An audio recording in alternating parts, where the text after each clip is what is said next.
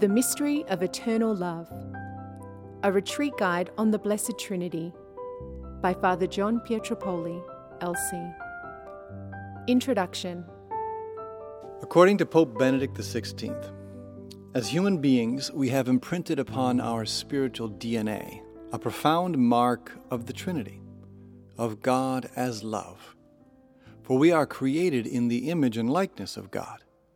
And as the first letter of John puts it, God is love. But who is this God in whose image we're created? What difference does it make to say God is a trinity of persons? What kind of relationship can we have with the Blessed Trinity? These questions are central to any Christian's life. Because although the Holy Spirit is the divine architect of holiness, we need to allow Him to shape us into the masterpiece we were created to be. And if that's going to happen, we need to be familiar with the raw material and have a sense of where this whole adventure is headed, for only then are we able to fully cooperate with the Holy Spirit's work. In this retreat guide on the Blessed Trinity, the mystery of eternal love, we'll contemplate exactly that. In the first meditation, we'll consider what the Catechism of the Catholic Church teaches about the Blessed Trinity. We'll also examine the experience of two friends of God to help guide us deeper into the mystery. In the second meditation, we'll look at the response of Abraham, our father in faith, to the theophany at Mamre in the book of Genesis.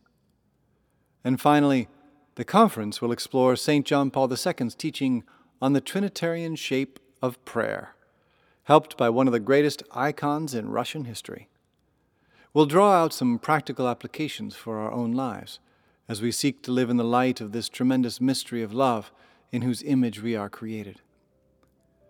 Let's begin by turning to the Holy Spirit and humbly asking Him to guide us in the retreat.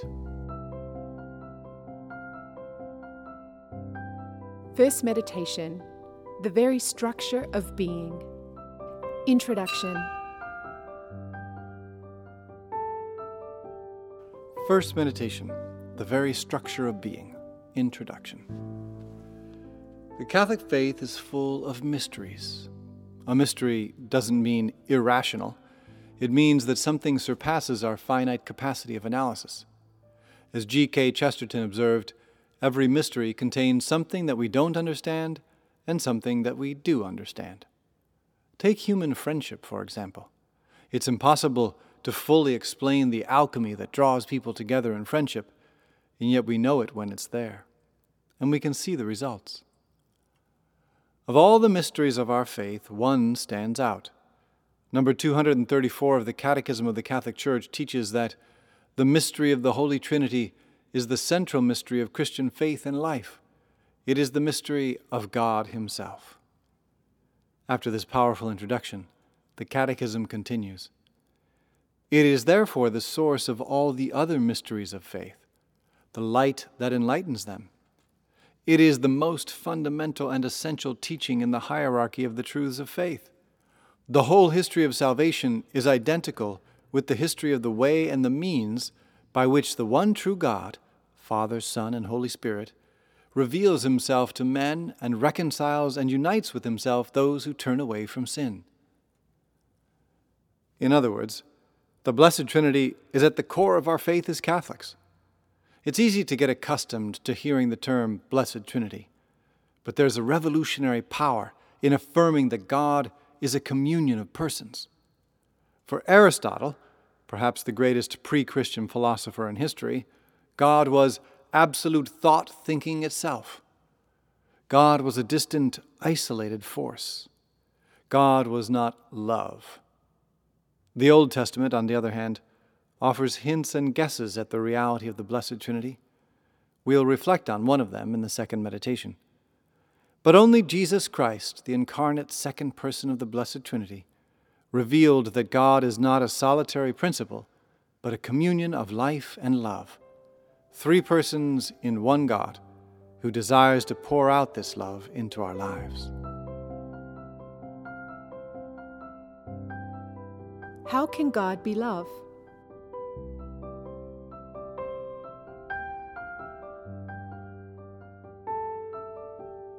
Only if God is a communion of persons can we say that God is love. The book of Genesis reveals that the human person is created in the image and likeness of God, and our own experience demonstrates that we can't love unless there's someone else to love. And love has to bring forth more love. You see this mirrored at weddings. When the bride and groom are really in love with each other, it seems as though they're impelled to share this with the guests. Nothing would be stranger than for them to remain huddled together in a corner. And their love for each other must ultimately be open to the gift of a third person, a child. Their love flows from their union and becomes an ever greater union. This human experience is a faint reflection of the Blessed Trinity. God the Father loves the eternal Son and is loved by him with a love so intense that it's another person, the Holy Spirit. We were created by this eternal love. We were redeemed by this eternal love. And we are called to participate in this eternal love. Now let's turn towards two guides who will help us enter more profoundly into this mystery. St. Augustine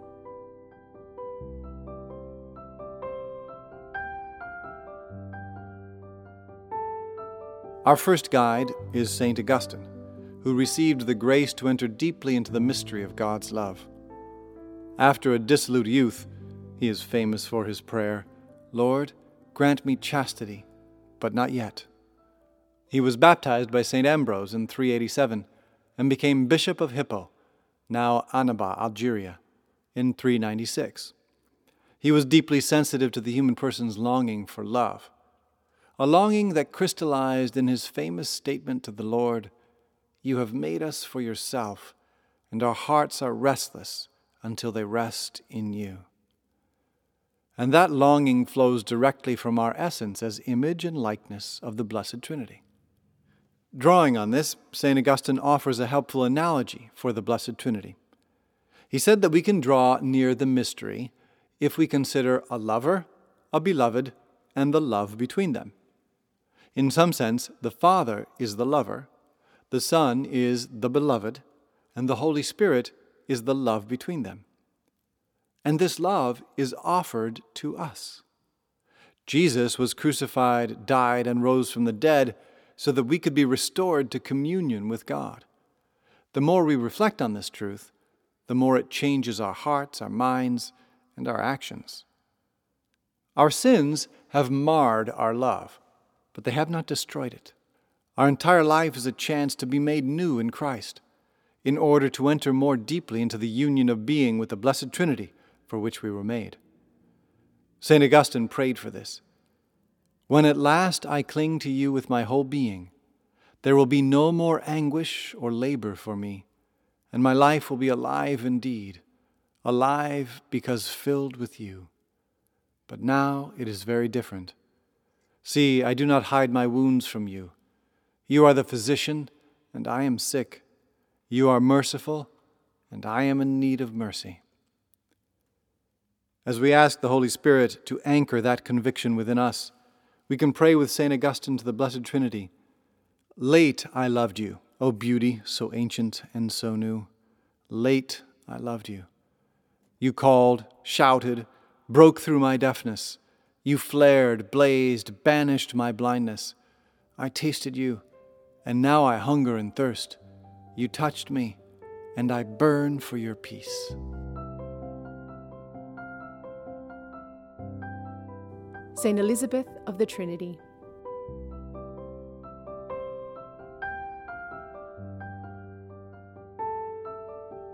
This tremendous love that is the Blessed Trinity is not distant from us. In the Gospel of Luke, Jesus reminds us that the kingdom of God is within us. And as Pope Benedict XVI stressed, the kingdom of God is God Himself. In the Gospel of John, Jesus tells us that the Father will love those who love the Son, and they will take up their abode with that person. Let's move ahead now to the dawn of the 20th century, when a young Carmelite nun received a special experiential knowledge of the presence of the Blessed Trinity in her soul. Saint Elizabeth of the Trinity was born in France in 1880. She entered the Carmelite convent in Dijon in 1901 and died five years later of Addison's disease with these words on her lips I am going to light, to love, to life. At the center of her spiritual life lay the realization that through grace, the Father, the Son, and the Holy Spirit are present within our souls. This growing realization filled her with a conviction of her union with God that was already an experience of heaven. She wrote, It seems to me that I have found my heaven on earth, because my heaven is you, my God, and you are in my soul.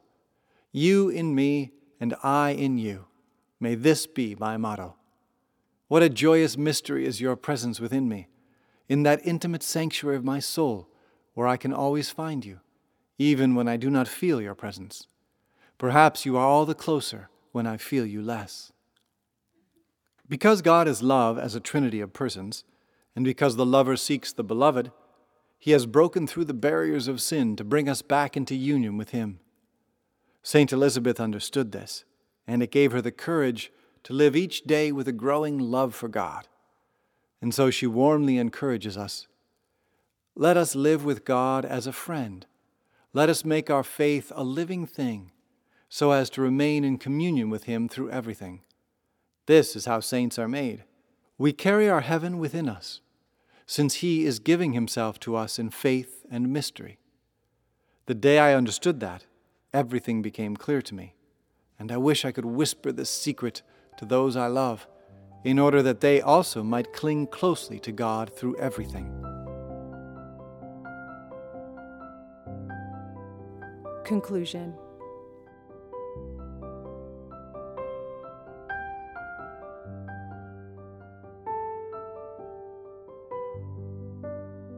In the next meditation, we'll reflect on one of the great friends of God in sacred scripture. But now let's bring everything we've discussed to prayer, confident that the Blessed Trinity is closer than we can imagine. The following questions and quotations may help your meditation.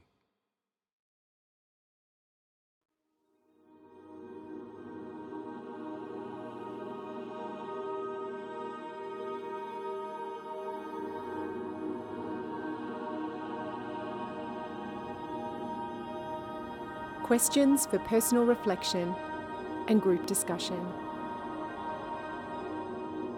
What difference does it make for me to say that God is love?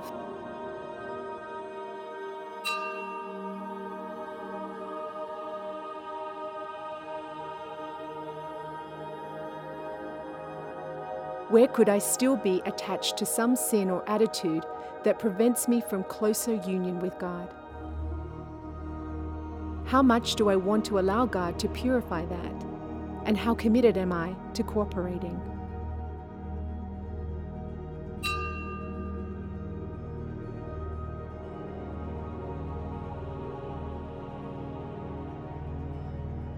In which situations in my own life is God asking me to cling more closely to Him? In what ways could He be asking me to do that?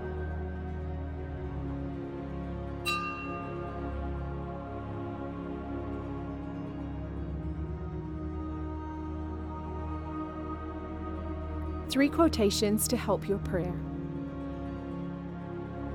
John chapter 14, verses 15 through 23. And Jesus said, If you love me, you will keep my commandments.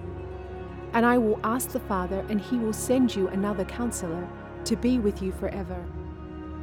The Spirit of truth, whom the world cannot receive, because it neither sees him nor knows him. You know him for he dwells with you and will be in you. I will not leave you desolate, I will come to you. In that day you will know that I am in the Father, and you in me, and I in you. If anyone loves me, he will keep my word, and my Father will love him, and we will come to him and make our home with him.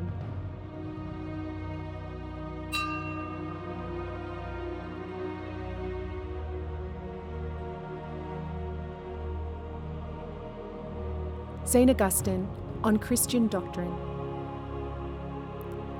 To all three belong the same eternity, the same unchangeableness, the same majesty, the same power. In the Father is unity, in the Son, equality, in the Holy Spirit, the harmony of unity and equality. And these three attributes are all one because of the Father, all equal because of the Son, and all harmonious because of the Holy Spirit.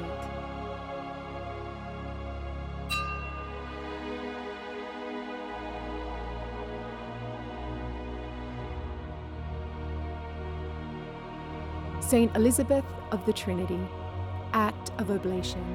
O my three, my all, my blessedness, infinite solitude, immensity in which I lose myself, I surrender myself to you. Bury yourself in me, that I may bury myself in you, until I depart to contemplate your light, the abyss of your greatness.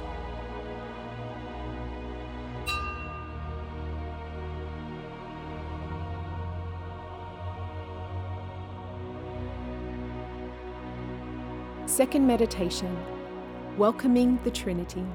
Introduction.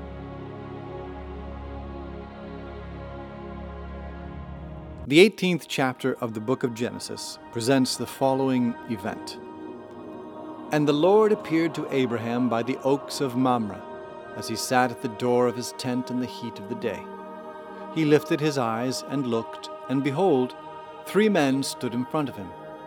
When he saw them, he ran from the tent door to meet them, and bowed himself to the earth, and said, My Lord, if I have found favor in your sight, do not pass by your servant. Let a little water be brought, and wash your feet, and rest yourselves, while I fetch a morsel of bread, that you may refresh yourselves, and after that you may pass on, since you have come to your servant. So they said, Do as you have said. And Abraham hastened into the tent to Sarah and said, Make ready quickly three measures of fine flour, knead it, and make cakes. And Abraham ran to the herd, and took a calf, tender and good, and gave it to the servant, who hastened to prepare it. Then he took curds and milk, and the calf which he had prepared, and set it before them, and he stood by them under the tree while they ate. This is the theophany at Mamre, when God appeared to Abraham and told him that within a year he and Sarah would have a son. God appeared here as three men, yet Abraham addressed him in the singular as Lord, which corresponds to the dogma of the Blessed Trinity one God, three persons. Now let's ask the Holy Spirit to give us the grace to listen to whatever He wants to tell us in this meditation.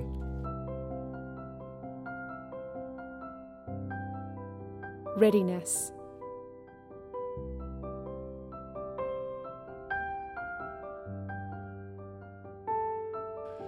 First of all, Abraham was ready for this visit.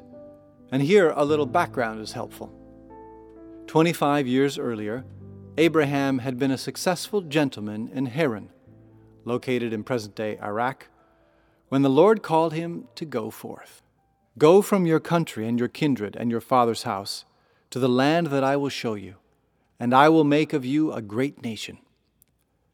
Keep in mind that Abraham was 75 years old when God told him to do this, the age when most people are enjoying retirement and thinking about IRAs and medical bills. God doesn't tell him where he's going. He says, Go to a land that I will show you. Furthermore, Abraham and his wife were unable to have children, so God's promise to make of him a great nation must have seemed far fetched, to say the least. And yet, Abraham didn't cling to whatever security he had back at home. Despite the uncertainty, he trusted God and went. Then, 11 years later, God spoke to Abraham in a vision. He brought him outside his tent and showed him the sky. Notice how God brought Abraham outside his tent, outside of his safety net. God will always do that with us. He will call us to a deeper and deeper trust in Him. God called Abraham outside and said, Look toward heaven and number the stars. If you are able to number them, so shall your descendants be. And then Genesis tells us that Abraham believed the Lord. But there's one detail we only learn about a few lines later. It was broad daylight when Abraham looked up into the sky. God told him to look into a blue sky and number the stars, when he couldn't even see the stars. God asked Abraham for a tremendous act of faith, and Abraham said, Yes. It's obvious then that Abraham's whole life was a preparation for this encounter with God at Mamre. There had been moments of weakness and distrust, as when Abraham doubted God's promise that he and Sarah would have a child, and took Sarah's maid, Hagar, as a concubine in order to have at least one descendant. But God did not abandon him, and Abraham repented and renewed his trust in God. And so, on that hot day by the oaks of Mamre, Abraham sat at the door of his tent, ready to receive God.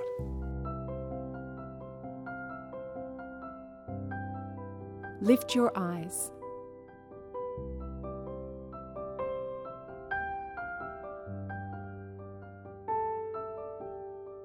It says that Abraham lifted his eyes and looked.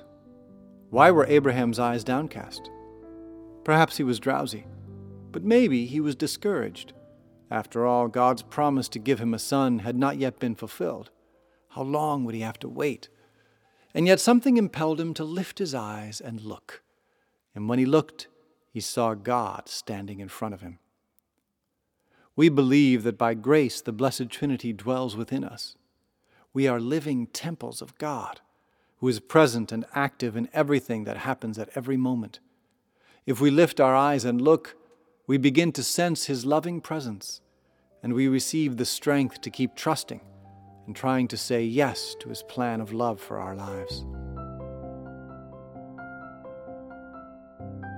He ran to meet them.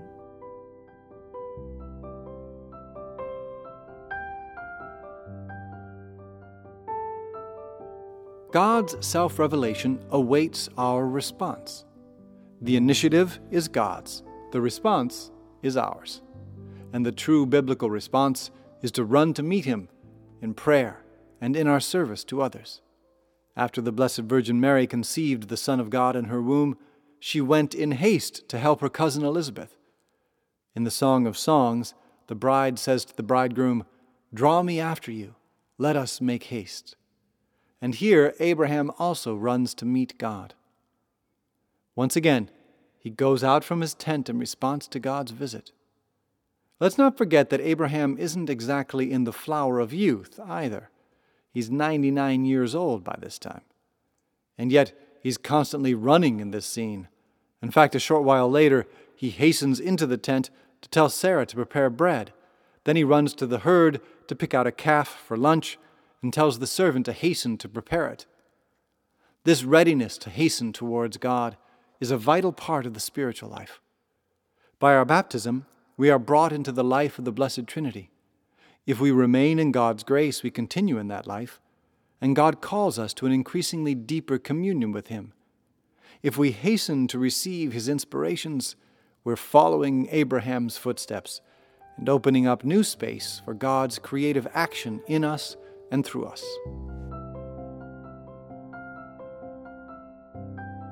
Conclusion Welcome the Lord.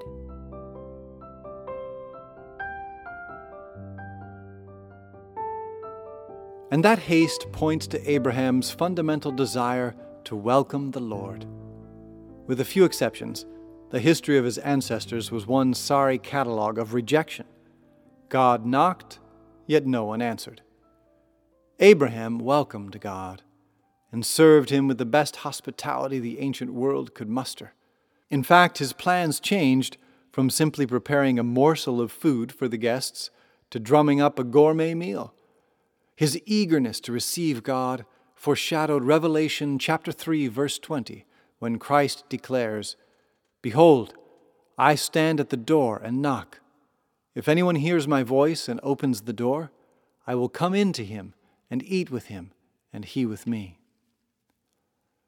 The Blessed Trinity visits each of us every day, in the Mass and the other sacraments, in our prayer, in the people God gives us to love and care for, in the good books we read, in the inspirations to loving action that come to us throughout the day.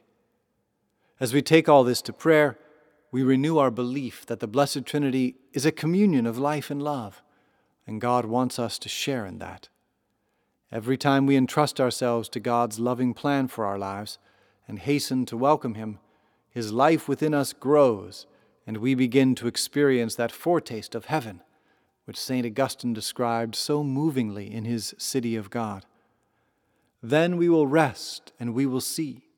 We will see and we will love. We will love and we will praise. Such will be the end without end. The following questions and quotations may help you enter into that communion more deeply in your own personal prayer. Questions for personal reflection and group discussion. Where is the Lord calling me to leave my tent and trust in what He's asking me to do?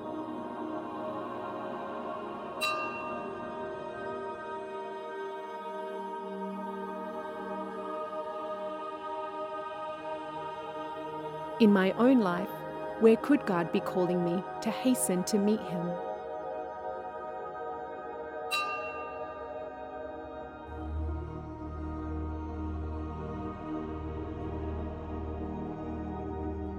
What are some situations in my life where I've been aware of welcoming the Lord?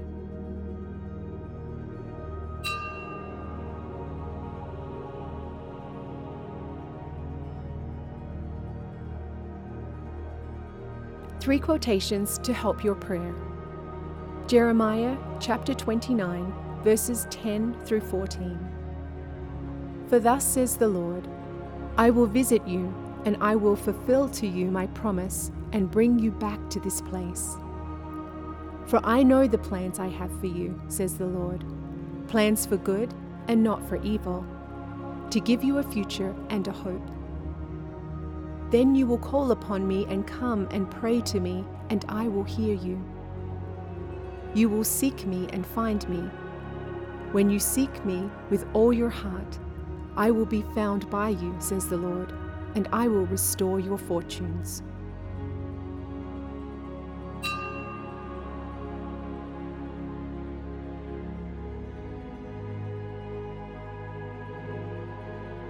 Psalm 8 O Lord, our Lord, how majestic is your name in all the earth. You whose glory above the heavens is chanted by the mouth of babies and infants, you have founded a bulwark because of your foes, to still the enemy and the avenger. When I look at your heavens, the work of your fingers, the moon and the stars which you have established, what is man that you are mindful of him, and the Son of Man that you care for him? Yet you have made me little less than the angels, and you have crowned him with glory and honor. You have given him dominion over the works of your hands. You have put all things under his feet all sheep and oxen, and also the beasts of the field, the birds of the air, and the fish of the sea, whatever passes along the paths of the sea. O Lord, our Lord, how majestic is your name in all the earth.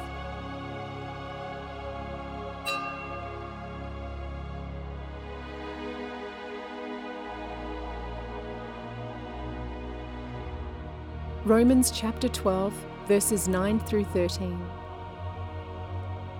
Let love be genuine. Hate what is evil. Hold fast to what is good. Love one another with brotherly affection. Outdo one another in showing honor. Never flag in zeal. Be aglow with the Spirit. Serve the Lord. Rejoice in your hope. Be patient in tribulation. Be constant in prayer practice hospitality.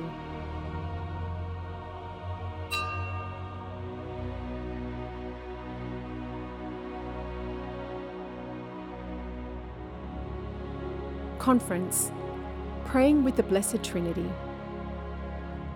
Introduction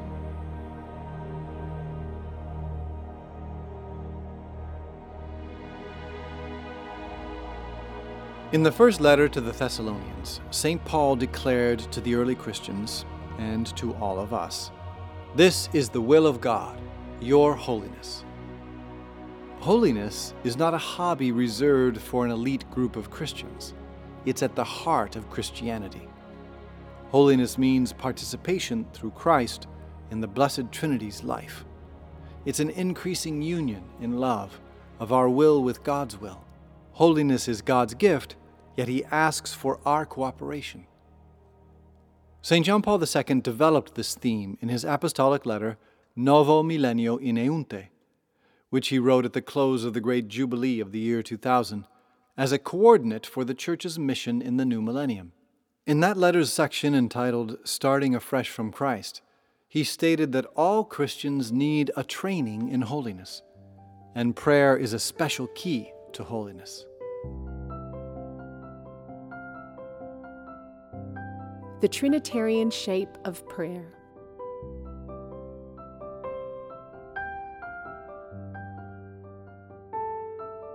Prayer, St. John Paul II says, develops that conversation with Christ which makes us his intimate friends.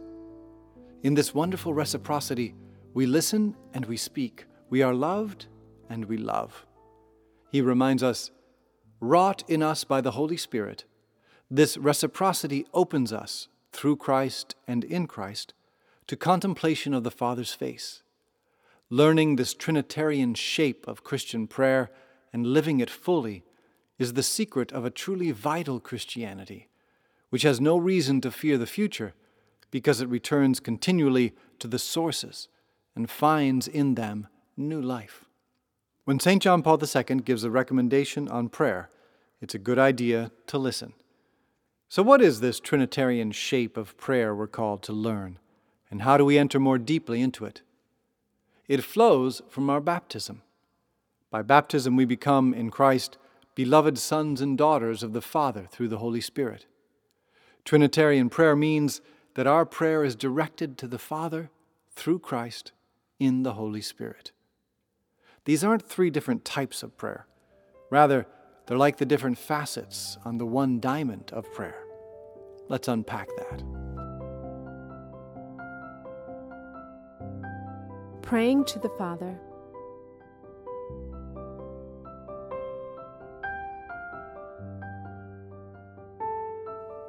When the apostles ask Jesus to teach them how to pray, he offers them the Our Father. Every moment of Christ's life was a prayer to the Father. He spent long hours in prayer with his Father. Before his miracles, he prayed to the Father. The raising of Lazarus is a prime example. When Jesus prayed, Father, I thank you that you have heard me. I knew that you always hear me, but I have said this on account of the people standing by that they may believe that you sent me. When his soul was torn apart with suffering in the Garden of Gethsemane, Jesus turned to the Father. In the agony of Calvary, Jesus turned to the Father. Through Christ, we can also pray to the Father. Jesus came to reveal the Father's love and to actually give us that love. St. Charles de Foucauld has a beautiful prayer to the Father that sums all of this up and shows how intimately we can relate to our Heavenly Father. Father, I abandon myself into your hands. Do with me what you will. Whatever you may do, I thank you. I am ready for all. I accept all. Let only your will be done in me and in all your creatures. I wish no more than this, O Lord. Into your hands I commend my soul. I offer it to you with all the love of my heart. For I love you, Lord, and so need to give myself, to surrender myself into your hands without reserve and with boundless confidence, for you are my Father. Praying through Christ.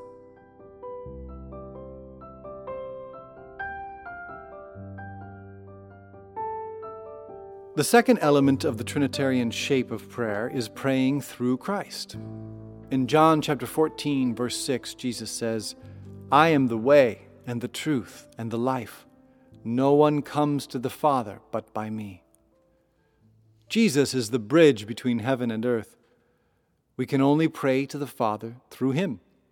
And we have the immense confidence of knowing that He is praying for us, since He lives to make intercession for us, as the book of Hebrews reminds us. Sometimes we put all the burden of prayer on ourselves, and we forget what St. John Paul II called the primacy of grace. Prayer is God's gift. He asks that we create space in our lives and carve out the time, but prayer is His initiative. Christ wants to spend time with us in prayer. He wants to teach us to pray as He taught the apostles to pray. He wants to teach us to pray as he taught St. John Paul II and so many friends of God over the centuries how to pray. He wants to bring us to the Father.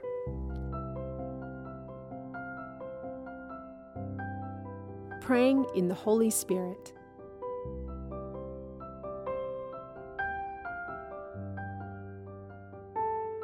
The third element of the Trinitarian shape of prayer is prayer in the Holy Spirit. The Holy Spirit is the bond of love between the Father and the Son. In St. John Paul II's words, the Holy Spirit is person gift, and He's given to us in our baptism. As St. Paul put it, God's love has been poured into our hearts through the Holy Spirit who has been given to us. As we become more familiar with the Trinitarian shape of prayer, we start to realize that there's a beautiful unity to prayer. The Father sends us the Son and the Holy Spirit. The Son reveals the Father and sends us the Holy Spirit. The Holy Spirit is sent to us as the person gift who makes the Father and the Son present in our souls.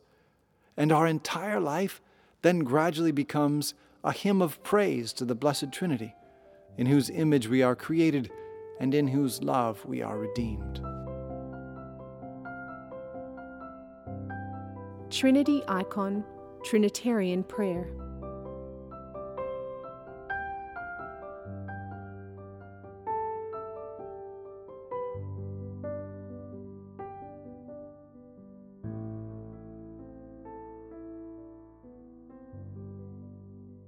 Since a picture speaks a thousand words, now let's look at one of the most famous depictions of the Blessed Trinity, Andrei Rublev's Trinity Icon, to glean its lessons about Trinitarian prayer. The icon dates from early 15th century Russia and depicts the theophany at Mamre, which we contemplated in the second meditation. It exemplifies several of the themes we've seen in this retreat and helps us grasp how our prayer participates in the Blessed Trinity's eternal dialogue of love. The three figures are distinct, yet the faces are identical. Rublev thus points out that the three persons in the Blessed Trinity are one God. The Father is on our left, gazing into the Son's face. His inner garment is blue, symbolizing divinity. His outer garments are a mysterious color, indicating that no one has ever seen the Father. The only begotten Son, who is in the heart of that Father, has made him known. The Son is seated in the middle and returns the Father's loving gaze. His garments are blue and brownish red symbolizing divinity and humanity. His right hand is pointed towards the third figure, the Holy Spirit, who is depicted in blue and green garments, signifying divinity and new life. In the background, we see Abraham's tent behind the Father. The Father is the Creator. The oak of Mamre, which also symbolizes the cross, is behind the Son, the Redeemer. And the indistinct hill behind the Holy Spirit indicates that the Spirit leads us up the mountain of holiness. Reverence and wonder.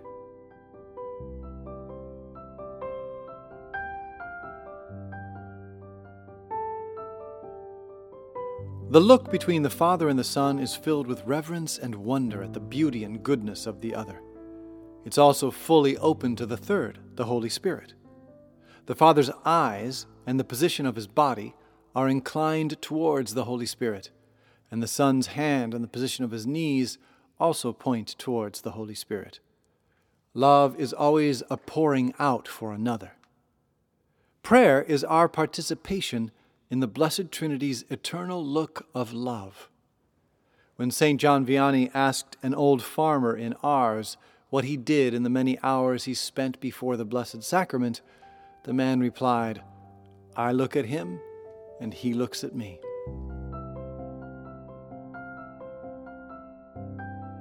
Trust.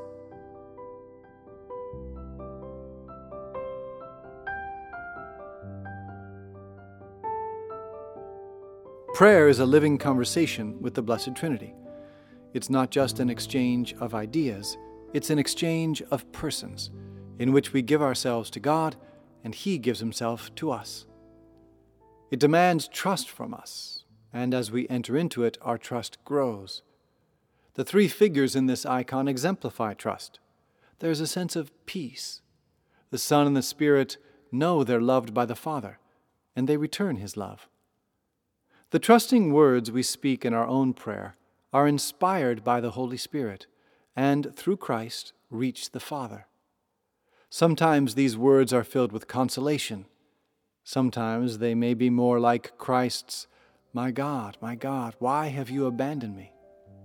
What's important is that we share them with God.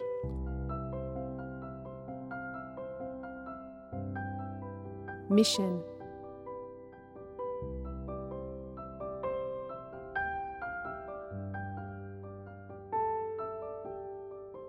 Love seeks union with the beloved, so prayer is also mission. The dialogue of love between the three persons extends towards us. In fact, mission actually means to be sent. The Holy Spirit's outward pointing staff signifies that He is given to us, and the paschal lamb on the table reminds us that the Son became man and died to redeem us from sin and bring us into union with the Father. In the same way, our own prayer must lead us to mission.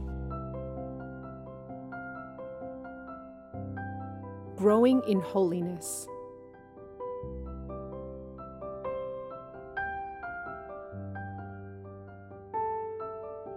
Here are a few ideas to help us grow in holiness through the Trinitarian shape of our prayer Mass and the Eucharist.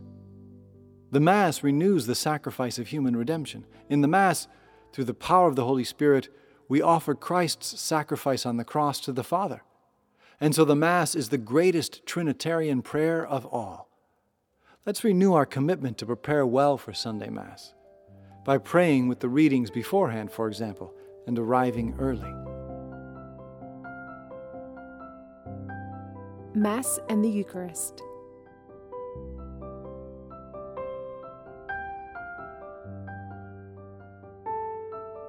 All our prayer is prayer in the Holy Spirit, yet we may not be particularly aware of His presence. In fact, Pope Benedict XVI said that for many Christians, the Holy Spirit is still the great unknown. How does our prayer in the Holy Spirit grow? First of all, by asking for it. St. John Paul II used to pray for an increase of the gifts of the Holy Spirit each morning. The Catechism of the Catholic Church offers a good explanation of these gifts.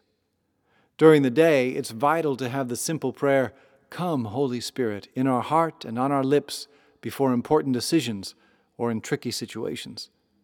The Holy Spirit doesn't want us to just wing it, He wants to be our trusted guide. The second way to grow in our prayer in the Holy Spirit is by welcoming His inspirations. As St. Paul admonishes us, do not quench the Spirit. Every time we're inspired to love more, to be kind, to pray, or to go out of our way for someone else, it's vital that we accept that inspiration and act on it.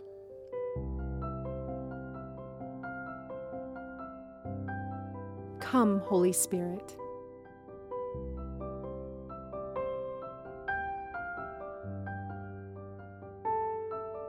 St. Francis de Sales encouraged all lay Catholics to pray at least part of the Liturgy of the Hours. This is the official prayer of the Church to her bridegroom, Christ, in the Holy Spirit, and with Christ to the Father. Accepting the Mass, no prayer is more powerful. The Magnificat magazine, magnificat.com, is a good introduction to the Liturgy of the Hours since it breaks it down into simple sections.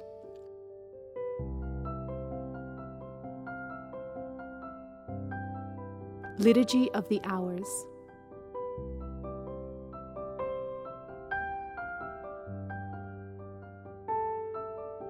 A pervasive activist mentality can insinuate that prayer is a waste of time. But actually, it's the most important thing we can do. As we grow in union with the Blessed Trinity, we enter more deeply into that dynamic relationship of love. And since love goes outside of itself, a virtuous cycle is formed. Mission. Our prayer becomes a mission, and our mission becomes a prayer. In the end, our mission is faithfulness to the vocation to which the Lord has called each of us. And within that calling, the Holy Spirit will show us how we can share the tremendous gift of friendship with Christ. He will show us how we are to reveal Christ's kingship and invite others to follow him on the path to life with the Father in the Spirit. Conclusion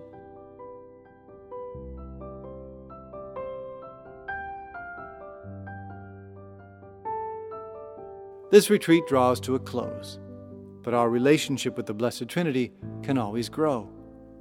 As we deepen in the Trinitarian shape of our prayer, we become ever more radiant witnesses to the God who is love, and we help to bring that love into the world in new and wonderful ways. The following personal questionnaire may help you discern what attitudes and practical resolutions our Lord is inspiring in your heart. Personal questionnaire. What idea or ideas resonated the most with me today? What could the Lord be telling me with that?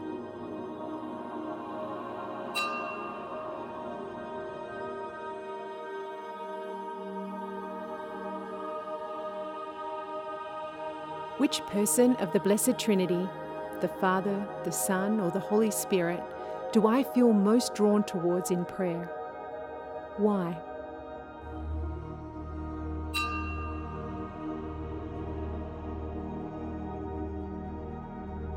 What are one or two simple ways that I can create more silence in order to recognize the Blessed Trinity's presence and action in my life?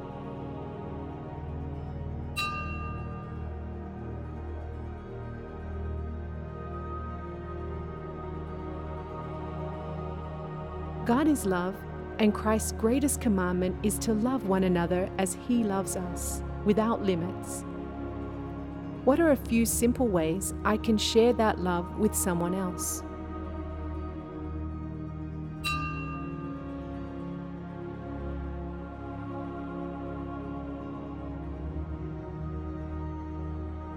Finally, list two or three practical resolutions from this retreat. For example, I will create more silence in my life in the following way. I will be a missionary of God's love today by praying for and reaching out to someone who is suffering. Be very specific here. I will read Novo Millennio Ineunte by St. John Paul II.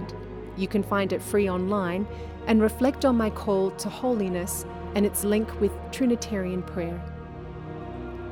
I will make a habit of saying, Come, Holy Spirit, as soon as I wake up in the morning.